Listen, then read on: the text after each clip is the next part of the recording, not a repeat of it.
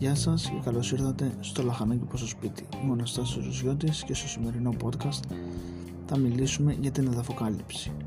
Πόσες φορές έχεις πάει στο κτήμα σου και βλέπεις τα δέντρα να έχουν ρίξει τα φύλλα τους γύρω γύρω και απορείς γιατί το κάνουν αυτό. Η λύση είναι πάρα πολύ απλή, ονομάζεται εδαφοκάλυψη. Τα φύλλα δηλαδή των δέντρων πέφτουν με αποτέλεσμα να δημιουργηθεί μια φυσική κάλυψη του εδάφους που βοηθάει πάρα πολύ τα δέντρα και τα φυτά.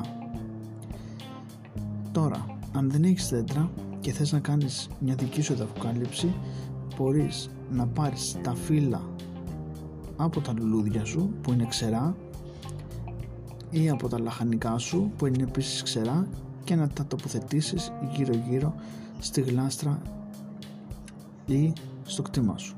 Καλό θα είναι να αφήνεις τα φύλλα να πέφτουν από μόνα τους και να μην τα κόβεις ώστε να μην πληγωθεί το φυτό. Αλλά αν θες να πάρεις τα φύλλα με πάρα πολύ προσοχή και πάντα τα ξερά φύλλα, όχι χλωρά. Επίσης είναι πάρα πολύ σημαντικό να κάνεις κομπόστο. Δηλαδή ό,τι φλούδες σου μένουν από τα λαχανικά, φύλλα από τον κήπο σου, χώμα ή οτιδήποτε είναι οργανική ύλη πάντα.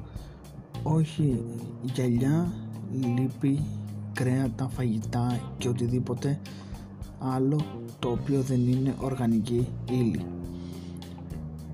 Είναι πάρα πολύ σημαντικό να κάνεις αυτά τα δύο κομμάτια.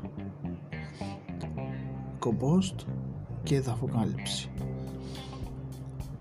το σημαντικότερο είναι όμως όπως είπα και πριν να αφήσεις τα δέντρα, τα φυτά ή τα λαχανικά να ρίχνουν τα φύλλα μόνα τους και να κάνουν μόνα τους την εδαφοκάλυψη.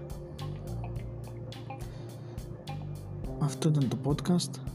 Ελπίζω να σου άρεσε να σε βοηθήσει καλές καλλιέργειες, καλές οδηγίες, να σε καλά. Και κάτι τελευταίο, εάν θες να μάθεις περισσότερα πράγματα, μπορείς να μπεις στην ομάδα μας στο facebook Λαχανόκηπος στο σπίτι.